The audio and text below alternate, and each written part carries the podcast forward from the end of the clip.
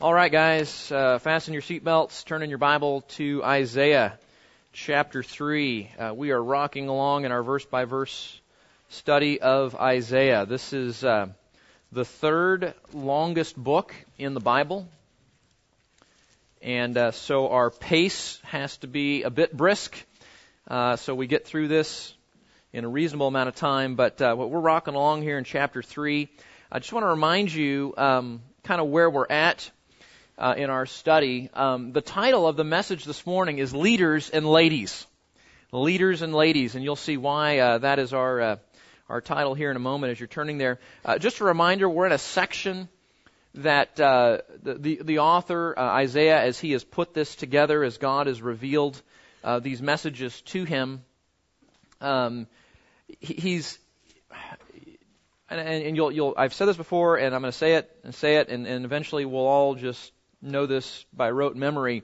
But the book of Isaiah is largely about two major themes. And the first theme is uh, the need for repentance in light of the wickedness and the sin of the people, uh, and that there is there is a coming judgment if repentant, repentance does not occur. And at the same time, there is a future hope that God will redeem His people, and that there there is a future even for this, this sorry, lost, rebellious group called Israel that we see here in this book. I mean, these are God's people. These are, these are the folks that saw the Red Sea parted. Uh, these are the same people that received the covenants and the law. These are the people whom God meets with personally. He doesn't do that with anyone else and yet they've rebelled. And, and you know, some, some of the takeaways for us, I, I hope you're seeing how relevant this book is for us today. But, you know, one of the takeaways from this book is that familiarity with God can be a dangerous, a dangerous commodity, can it?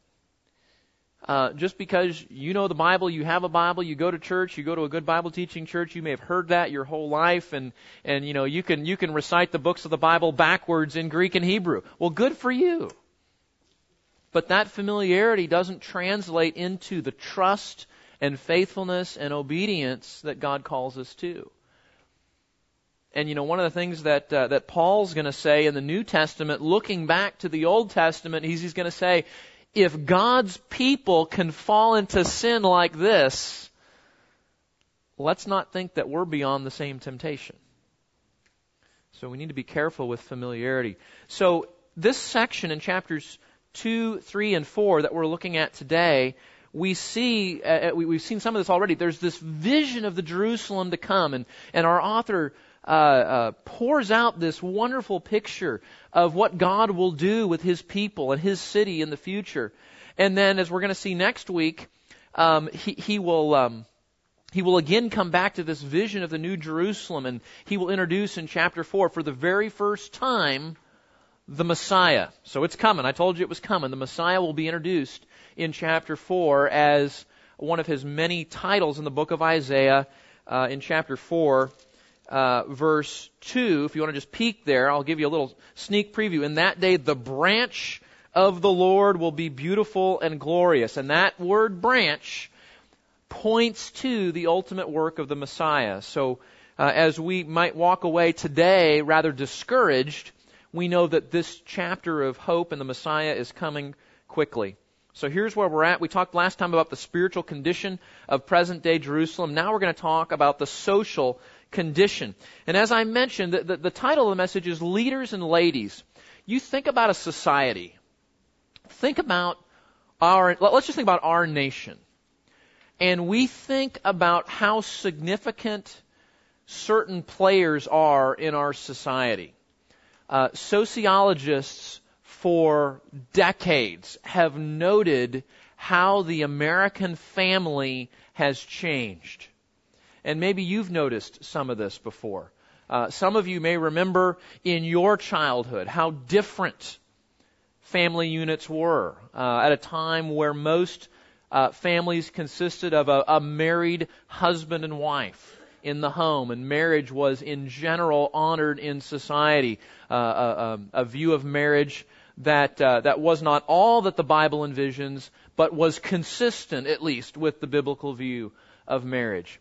We think about a day and age where moms and dads, and particularly moms, took a a pride and a, and a, right focus on the raising of their children and recognizing that, that children don't come into the world automatically becoming everything that God wants them to be. They need parents to shepherd them and help them. And, and there was a generation when moms especially took that role uh, seriously and, and invested in the life of the, their children. And, and here I'm, I'm, not, I'm not bemoaning the fact that, that women uh, have careers today for the most part. I'm not, I'm not saying that, that that's a bad development necessarily. What I'm saying is there was a time when women in the home saw that role of parenting as a very, very important and, and uh, essential role in the home.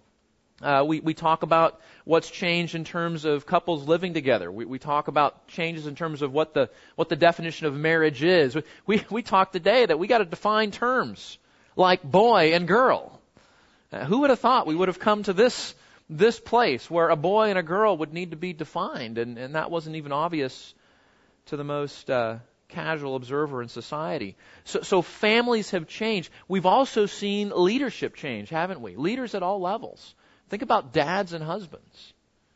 Uh, even even unbelieving researchers are saying, where are the dads?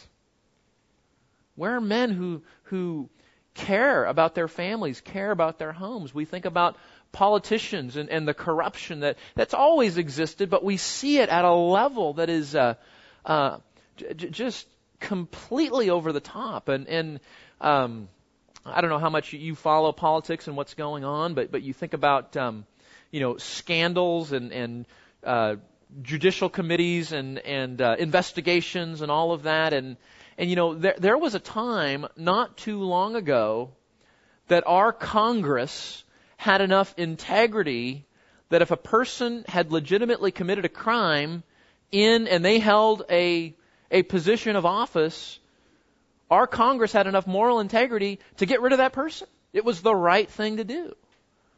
And now it's all about defending your image and making excuses and, and political posturing because integrity has gone by the wayside, even in our political realm for the most part. We're thankful for, for some leaders that still try to do that and, and want to acknowledge that. But so when we look at a society we think about how essential the family is, and we think about how essential leadership is. And what Isaiah is going to do in our uh, chapter here today is he is going to put the microscope of God's inspection on the leaders of Israel and on the women in Israel. We say, man, why is he going to pick on the girls? Because the reality is, societies often stand or fall not so much on the role of the men, although that's true, but on what's going on in the homes, what's going on in the families, what, what's going on behind the scenes. Who are those leaders married to? And what influence are those women having on those leaders? Okay, we'll see all of this develop today. But that's why Isaiah is going to turn his attention to the leaders and to the ladies today. So look at chapter 3, verse 1. For behold, Hine in, in Hebrew. Whenever you see that word, it's usually translated behold. Um, that's a reminder that we need to stop and pay attention. Because the Lord is going to speak. And in light of, that, remember, we've just been talking about this coming day of judgment, this coming day of reckoning where God will judge his people chapter 3 verse 1 for behold the lord god of hosts is going to remove from jerusalem and judah both supply and support the whole supply of bread and the whole supply of water so now we've gone from this future final judgment to a temporal judgment, something that God, is going to do in the lives of the people today. Now notice, first of all, this title. Did you catch it?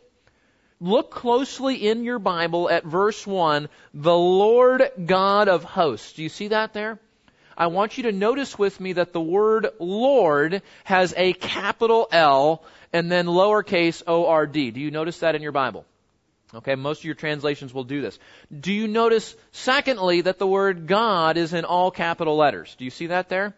Okay, now you need to pay attention when your Bible does that. that. That's not a misprint. That's not like the editors accidentally had the caps lock on when they typed the word God. That is code language. That, that's a, an indication to you and I, the English reader, that there's something going on in the Hebrew text that underlies this particular phrase that we need to pay attention to. Okay, so the Lord, little l, God, all capital, or Lord, um, in terms of just uh, capital L, lowercase O R D, and then all capital G O D tells us that in Hebrew we have the word master and the word Yahweh, the personal name of God, used back to back.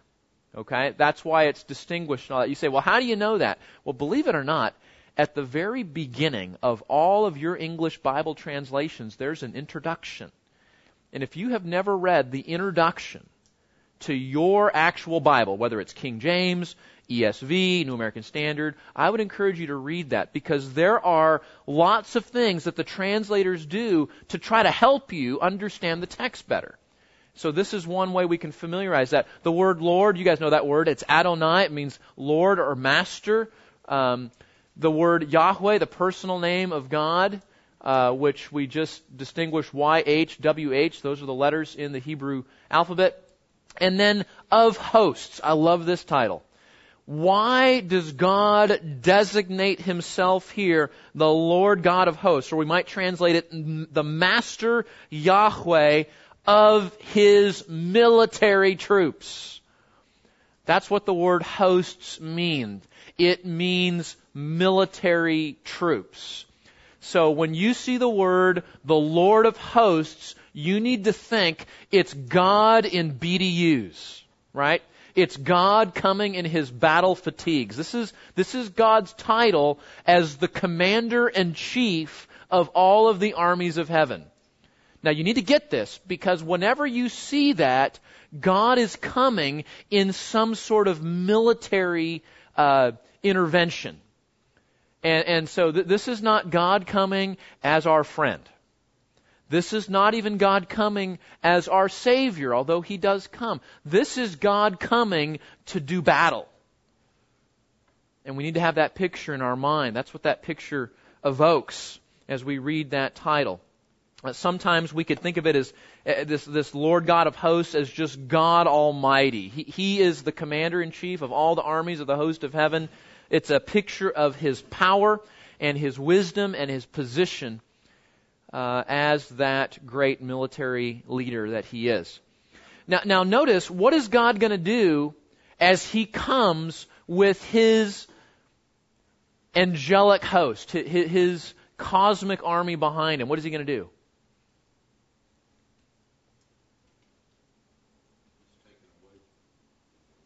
What's he going to take away?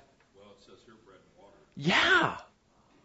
I mean, isn't that what military leaders do? They come into a country that they're going to conquer, and what do they do? They try to cut off the food supply, cut off the water supply. That's how you gain victory. So God is coming and doing what military leaders do. He's going to cut off food and water. And we go, ah, why would God do that to his people? We say, man, um, you know, if you went home today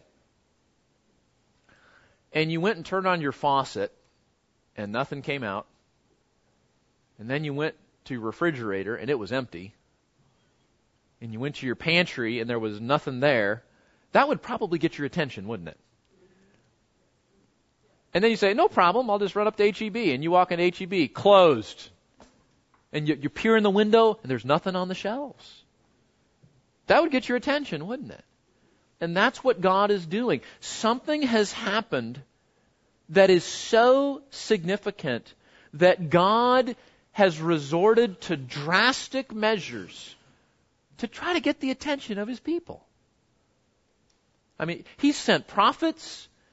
There's been miracles done. We think of Elijah and Elisha. We, we think of um, calls for repentance. We think, I mean, now remember, in Isaiah's time, the, the northern kingdom has already been taken away and destroyed. And they're, they're standing there. You remember the map? There, there's Judah surrounded by the nation of Assyria. God's like, when are you going to start paying attention to this?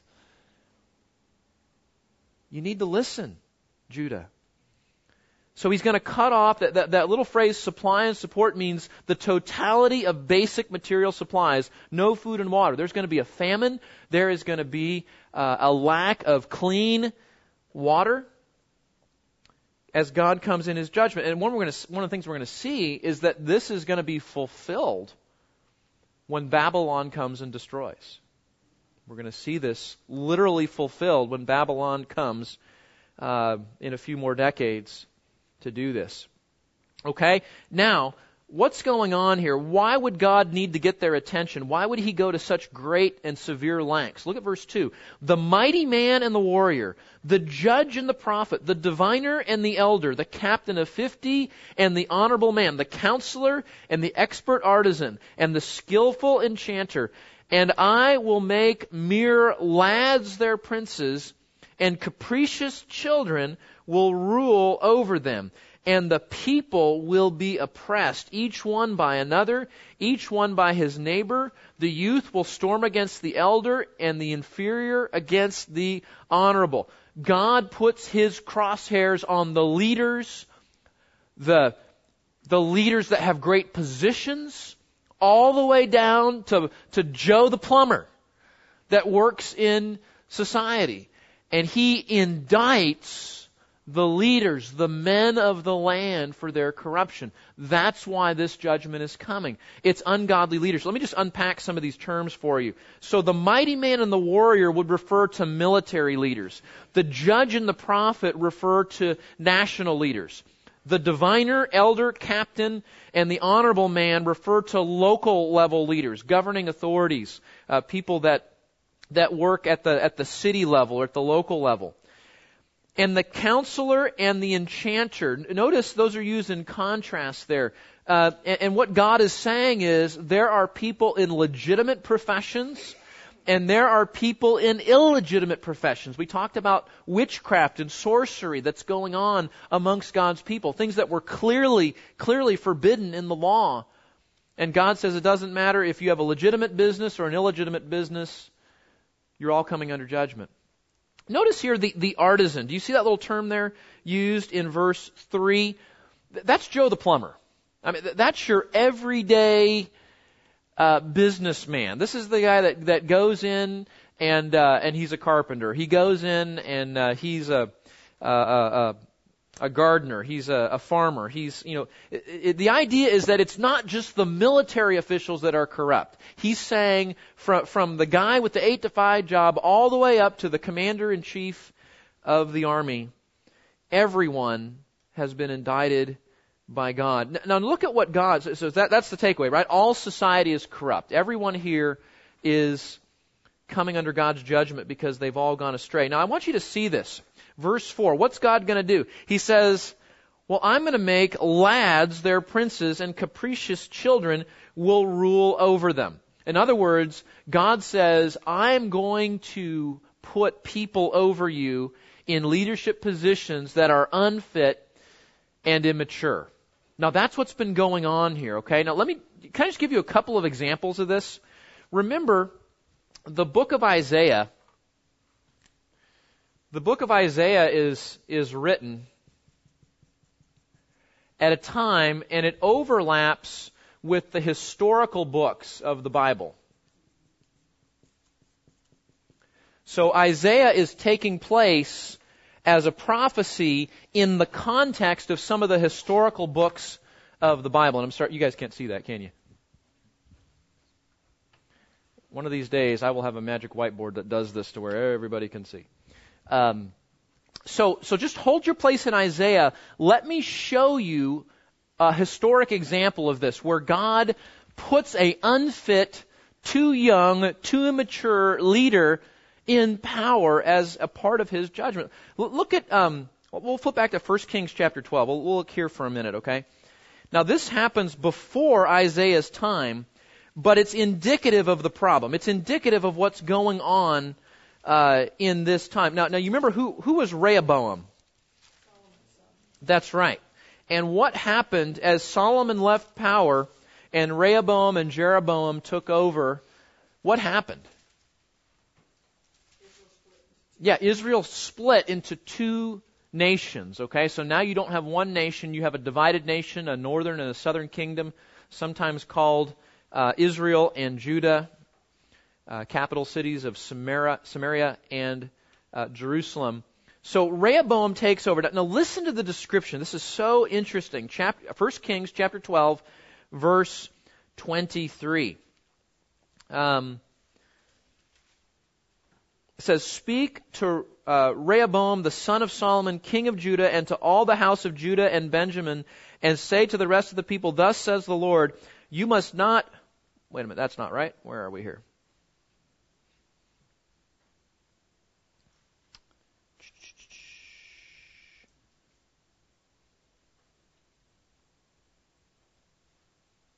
Hang on just a second. Let me find it.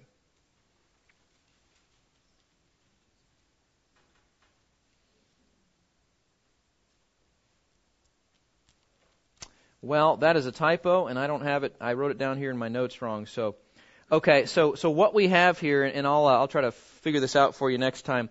But let me let me tell you what what I was gonna the verse I was gonna tell you was gonna say that this guy Rehoboam comes to power and as we see with so many of the kings in this time, he does evil in the sight of the Lord.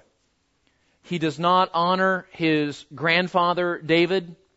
He walks in evil, he walks in wickedness, and he comes to power really too early. And, and that's part of the problem is that Rehoboam, the son of Solomon, king of Judah, should not have been put in that position because of his immaturity and his spiritual condition. Let's see if we can do a better example. Flip the page to chapter 15, just to the right, chapter 15. Let's talk about um, Abijam.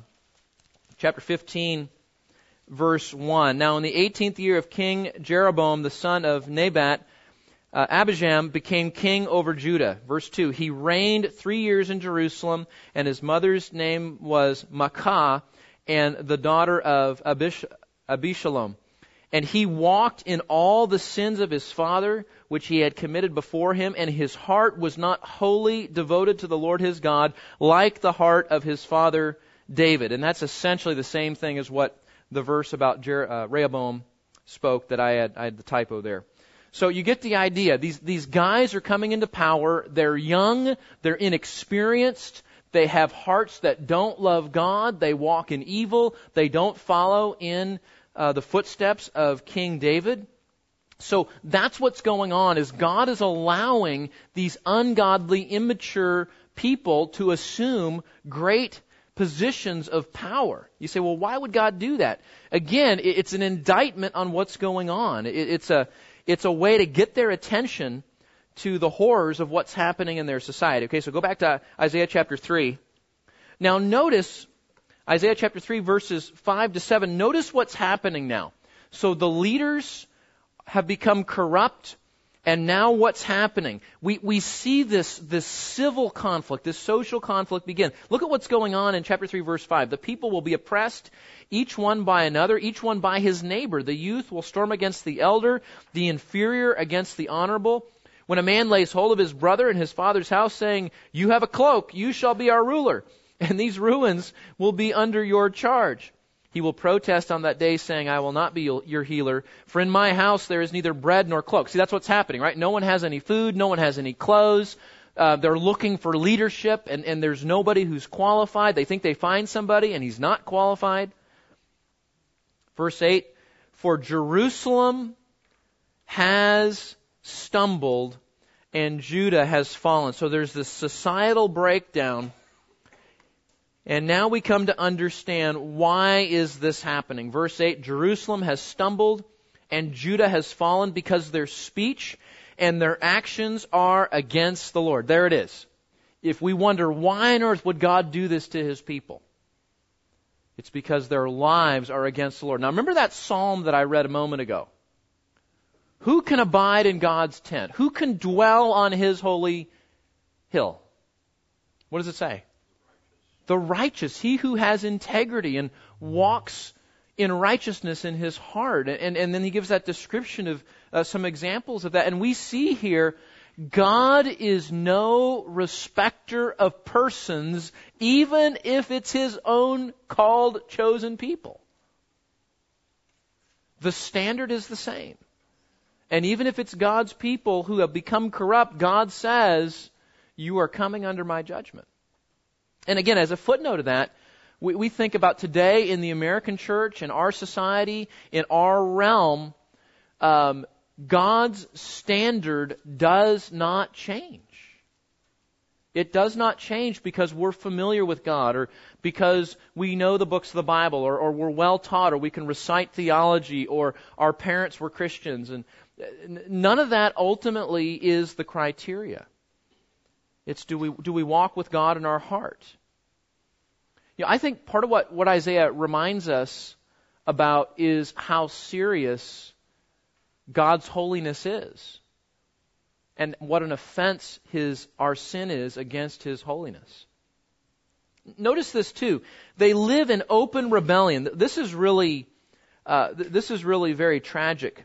Uh, verse eight, because their speech and their action are against the Lord to rebel against His glorious presence. Verse nine, the expression of their faces bears witness against them. That's really interesting. What do you, what do you think he means by that? The expressions of their face bear witness against them. They're kind of phony, like they're, they're pretending, there's a pretense That's right because these are all outward, where like in the earlier chapters he was referring to the heart Right. where their idolatry was. So Okay. In conflict, they're outside. That's right. That's right. Okay. Another thought? What's that? There's a pride. Uh huh. Yeah, it's it's interesting language. The expression of their faces bears witness against them. Look at the next part. And they display their sin like Sodom. Does that help you with that with that? What was going on in Sodom? I have some references there. What was going on in Sodom? Sexual sin, and, and, and that's what we typically think of is, is the homosexual sin, and, and that's true. But what did God say? God says two times in the narrative in Genesis that their sin and wickedness was exceedingly great. We say, well, all people are sinners. So what makes what, what, what makes Sodom get the attention of God where all of society is, is sinful? What was it about Sodom that made it so wicked? Yes. Okay, that's it. Yeah, they, were prideful. You guys are right. But it was the openness. It was the fact that they said, this is what's to be celebrated.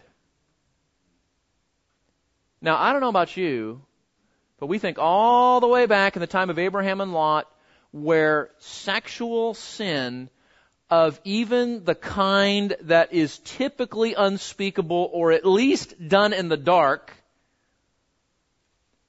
is presented in society as something to be celebrated and normal. Now, what other society does that make you think of? Do you see that? I mean, that's it. I mean, I mean, you know, human beings have been sinful since Genesis 3. We know there, there's no sinless society. But we, we do see certain times when different nations and different societies get to the point where they are brazen about their sin. It did happen in Rome. And to some degree in Greece also. And what we see is the comparison here to the expressions of their faces bear witness against them, meaning they are living openly in their rebellion. Okay, you, you get that? It's one thing to say, like in chapter one, they're going through the motions, right? They're, they're doing their sacrifices, they're bringing their festivals, and, and they're doing all this stuff. And Isaiah says, but now things have gotten to the point where they are openly living in rebellion. They're not even trying to hide their sin anymore. And we think about Sodom and Gomorrah. Do you imagine how offensive it must have been for the Israelites to hear their God say, You're acting like Sodom and Gomorrah? Not just a pagan society, but in their history, that was like the sinner of all sinners, right? What is, what does Romans 1 tell us in the progression of sin. In fact, we, you know, we, we, we got a few minutes. Uh, hold your place there in Isaiah. Flip over to, to Romans chapter 1 here because we're gonna, we're gonna have to keep referencing this, this chapter in Romans because Romans provides somewhat of a commentary on what we're seeing both in the degradation of Israel in Isaiah's time, but also the degradation of America in our time. Okay? Look at Romans chapter 1. And uh, again, you know the progression. Uh, God uh, removes his restraining hand more and more so that people are given over to their sin the more that they reject God. Listen to how this chapter ends, right? Uh, they, they, God gives them over to a depraved mind, verse 28, to do the things which are not proper. He gives this big old long list of improper, improper things. Listen to the very end, verse 32. And although they know the ordinance of God that those who practice such things are worthy of death. Now let that sink in for a minute. What is God's Word telling us here? Let me explain this to you. There is no human being alive today made in the image of God and having a conscience that God gave them who is not indicted by their own sin. Every sinful human being retains enough of the image of God and a conscience to know that what they are doing is wrong before a holy God. Now they won't admit it. That's the first part of Romans, right? They suppress the truth and unrighteousness. They're never going to admit that to you. But God says, my testimony is sufficient to condemn you. And then if we look at Romans chapter 2, what he's going to say is, no one gets up on judgment day and says, Oh Lord, I didn't know, I'm sorry. God says, no, you knew. You knew better. You had a conscience. Uh, you knew of the law of God written on the heart. You see the evidence of God in creation. There's a sufficient testimony to hold people accountable for their sin. But look at this, verse 32. Although they know the ordinance of God, that those who practice such things are worthy of death, watch this. They not only do the same, but they do what? They give hearty approval to those who practice them. That's where Isaiah's people are in his day, and that's largely where we are in America today. It's not, have you noticed this? It's not acceptance of sin today, it's the celebration of sin that is required today. And if you do not celebrate sin, whatever the sin of the month is, whatever the sin of the generation is, you're a bigot. You're, you're a hater. Uh, you're prejudice. Uh, you're, you know, some other four letter term. Uh, intolerant, judgmental, um, when when sin is celebrated in a society in overtly public ways, we know that we are living at the end of Romans chapter 1. And that's not good. It's not good in Isaiah's time. It's not good in our time. So they live in this open, brazen rebellion. Now, let's remind ourselves, remember we talked about the land covenant? Right? This is all about land that God gave Israel, the land that they are residing in. But remember, remember the terms of the covenant. Look at verse 10. Say to the righteous, it will go well with them for they will eat the fruit of their actions. But, verse 11, woe to the wicked, it will go badly with them, for what he deserves will be done to him. There it is. You know, if you want to receive the blessings of the land, if you want to see, receive the blessings of the covenant, you have to repent and obey. And if you refuse to repent, it will not go well with you.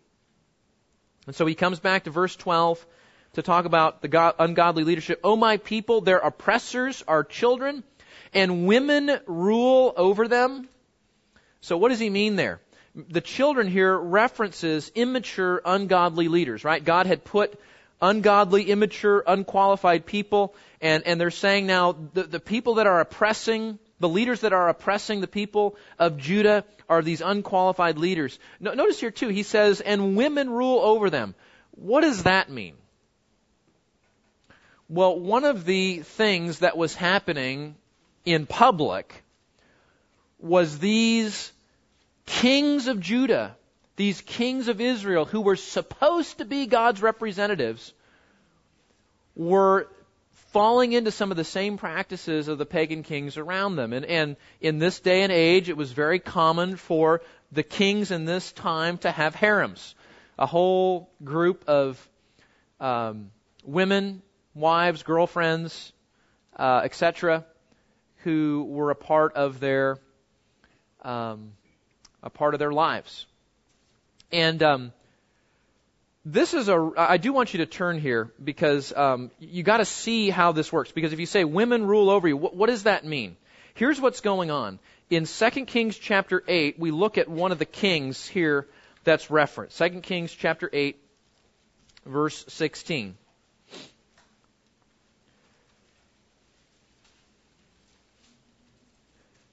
In this man's life, Jehoram. Listen to what happened when this man came to power. 2 Kings chapter 8, verse 16. Are you there? Now, in the fifth year of uh, Joram, the son of Ahab, the king of Israel, Jehoshaphat being then the king of Judah, and Jehoram, the son of Jehoshaphat, king of Judah, became king. Now watch this. He was 32 years old when he became king, and he reigned eight years in Jerusalem, and he walked in the way of the kings of Israel. By the way, that's not a good thing. To walk in the way of the kings of Israel meant you did evil in the sight of the Lord. Just as the house of Ahab had done. Now watch this. For the daughter of Ahab became his wife, and he did evil in the sight of the Lord. What's the connection? What did this king's wife do? This isn't, this isn't Jezebel. No, this is the king of Ahab, or the, the daughter of Ahab, excuse me. And what's going to happen? This daughter of Ahab, the wicked king, brings corruption now into the nation of Judah. They're, they're cross pollinating, okay? You have wicked kings of Israel now you have kings of Judah marrying into the family of the kings of Israel, and the corruption of Israel is now coming to corrupt the leadership of Judah. Do you see that? And this is where Isaiah is very interested, not just in talking about the leaders, but talking about the ladies. You've heard it said that the man may be the head, but the woman is the neck. Right? She turns the head wherever she wants it to turn. And this is so interesting, and, and I just would say to the young people here, I cannot tell you how absolutely significant is, how, how absolutely significant it is who you decide to marry. And, that's not the main point of this text, but I think it's certainly an implication of it. I want you guys to look at the history. You say, why, do, why is all this history in the Bible, Pastor Keith? Why do, this king did this and this king did that and he was evil and he was good? What are we supposed to see here? One of the reasons, young people, that, that God catalogs wicked kings and good kings in our Bibles for you and I to read is it shows you how influential your spouse will be in your life. And what happened here is an otherwise good king married the wrong girl. And it led to not just his corruption and his leadership being undone, but it leads to the whole nation being negatively affected by a girl who in this day and age had no formal power. She can't command armies. She can't go create policy. She can't enforce rules in society. But you better believe she has massive influence over her husband who can do all those things. So be very, very careful who you marry. And this man, Jehoram, married the wrong girl following the ungodly practices of the kings of Israel who were following the ungodly practices of the pagan kings around them, and it became their undoing. Okay? Yes, sir. Please. to the parents in these situations. Yeah. Parents, it's our responsibility also to put our children into situations where they are going to meet and associate with the kind of boys and girls that Right. we would like them to marry in their future. Yeah. Yeah. So we have a responsibility. Absolutely. Yeah. Yeah. Yeah, and, and I think that goes the other way too. I mean, we, we're as parents, we're thinking about putting them in the right arenas where that can happen. And I mean, first and foremost, that should be the local church, right? I mean, that's part of our, our family. But and then and then in contrast, we we want to try to help them avoid situations where they would be unduly tempted, you know, by the wrong type of people too. And we read that in the book of Proverbs also. So I appreciate that. Okay, so so, so parents, we need we do need to be on our A game here. Yes. I follow with it. That's why it's important to raise them when they're young, because when they go off to college, you have no connectivity. Right. Yeah. And they can be influenced, you know, and so if they don't have a good foundation, Right. or basis to fall back on. That's true. And, and I wanted to comment to what made me think of what you were talking about. Remember, uh, the king that cut the head off of John the Baptist, Mhm. like John the Baptist, he wasn't keeping him around,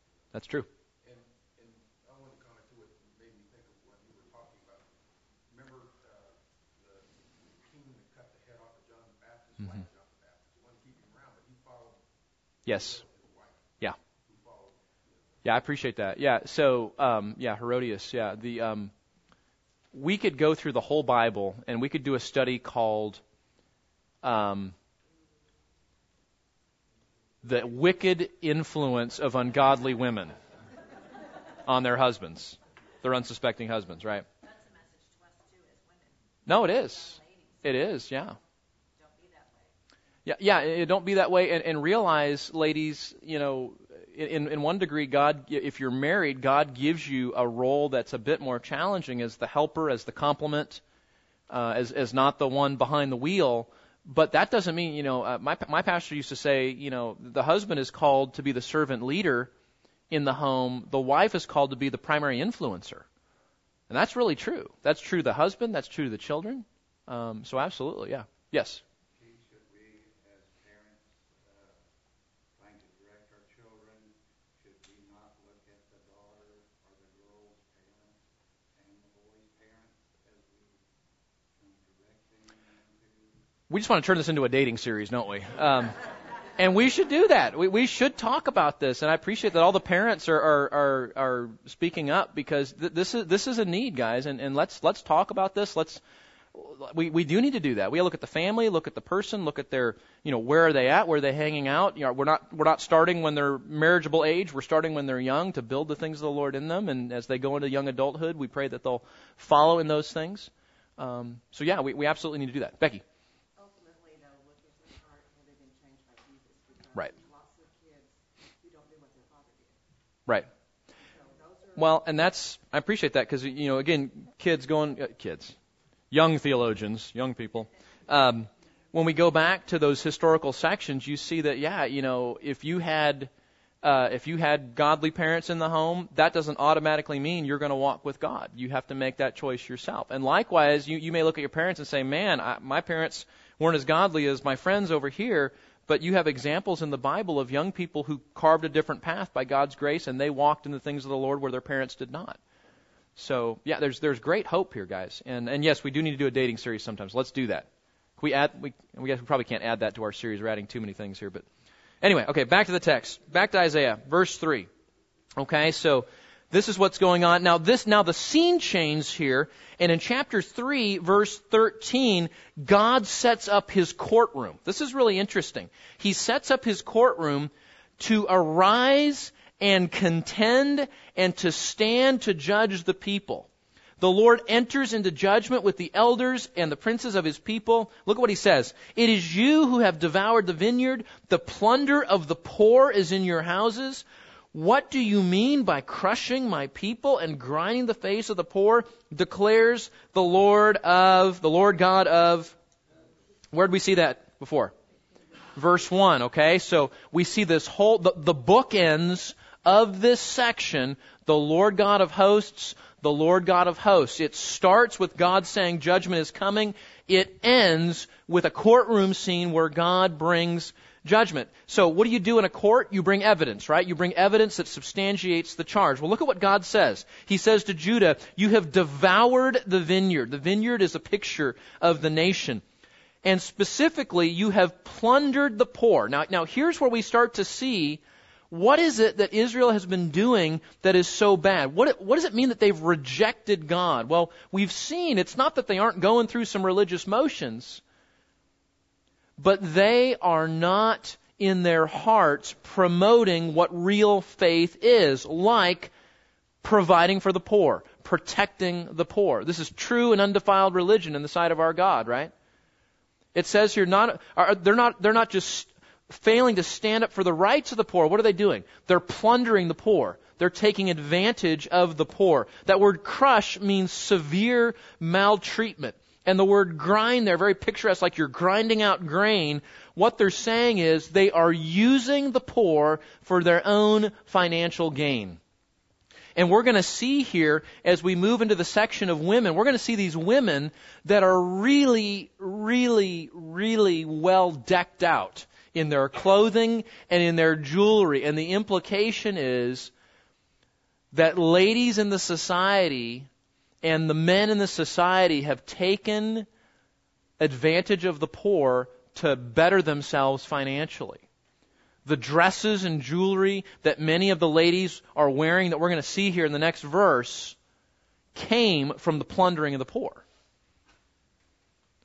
So we see that uh, justice is not happening. Society is falling apart as people are taking advantage of the least of these. Now, watch this. I don't know another section in the Bible that gets this personal with women. Look what it says. Chapter 3, verse 16. The indictment of women.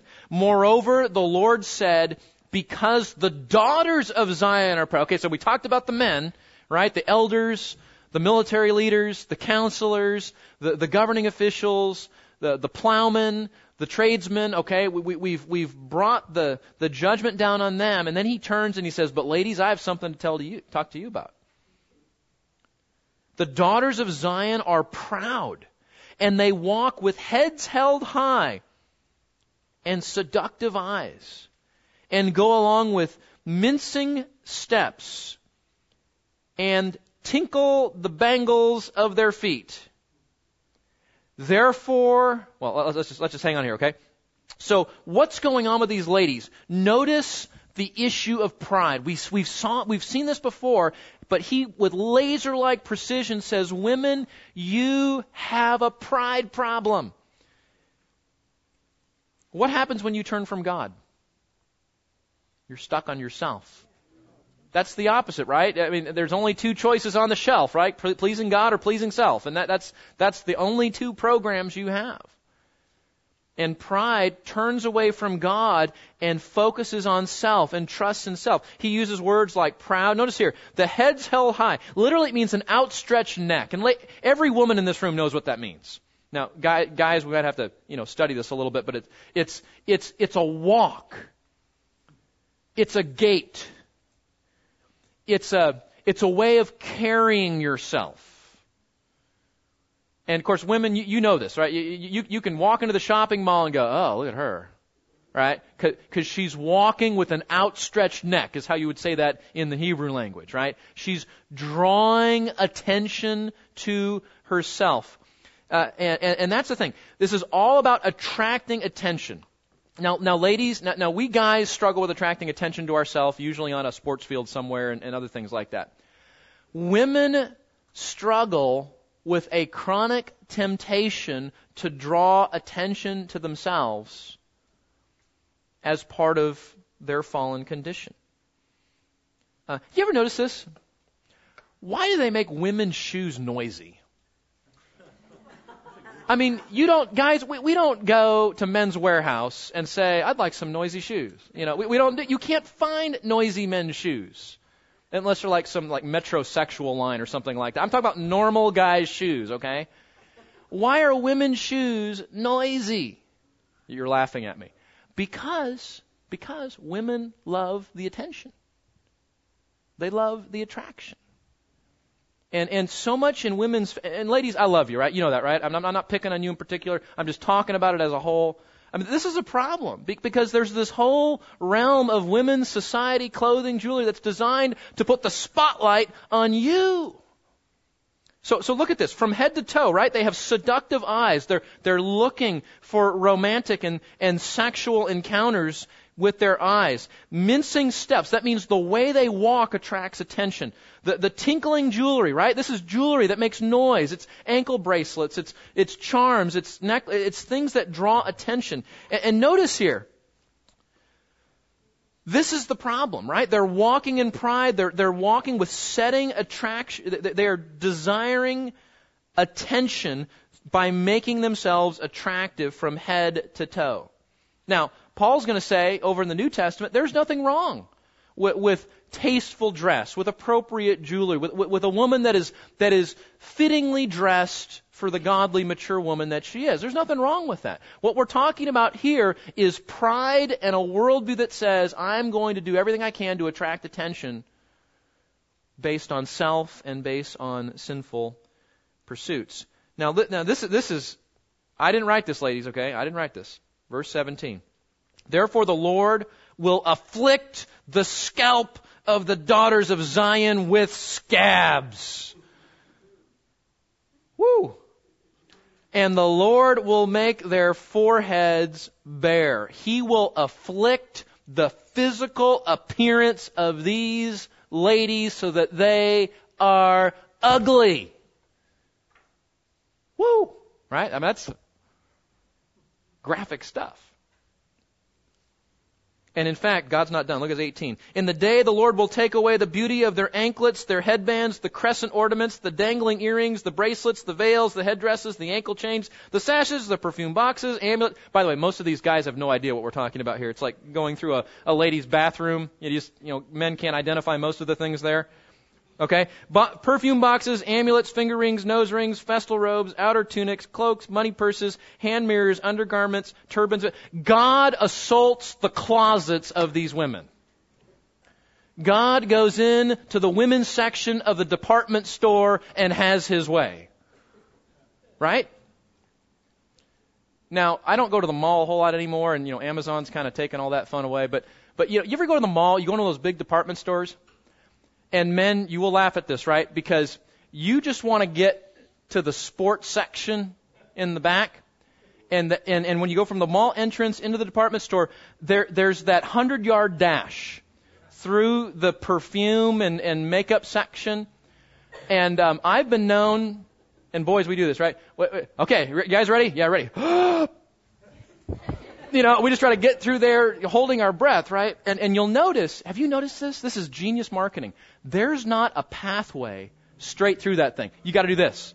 Over here, over here, then over here. It, it, it's like, it's like running a drill in football, right? You gotta go all, it's the maze to slow you down, right? It's the speed bumps to get you to stop and buy something, right? You understand this. But God goes in to Macy's and he has a temple money changer overturning event. Why? Why? Because when you make your life about yourself instead of the Lord, that is a serious offense. Now, guys, we got our own problems. We do. And we need to work on those. So let's not think that we get away unscathed here. But ladies, this is a real issue. To live for self, for live for appearance, to live for attention, to live in pride, to live to be noticed. And all of those things compete with your allegiance with God, and that's what's going on here. Now, God's not done. Verse 24. Now it will come about that instead of sweet perfume, there will be putrefaction. You're not going to smell pretty. You're going to smell like that, that Tupperware of lasagna that got forgotten in the back of your refrigerator three months ago. Instead of a belt, a rope, as in slavery. Instead of well set hair, a plucked out scalp. Are you getting the picture here? Instead of fine clothes, a donning of sackcloth, and branding instead of beauty. It is. In fact, one of the commentators, one of the commentators made that actual connection between 1945 and coming out of Nazi Germany. That's exactly what happened. Now, the author's going to do something here, okay? In verses 25 and 26, he's going to change the pronoun. Stay with me here, okay? We got to get this. We'll land the plane here in just a minute.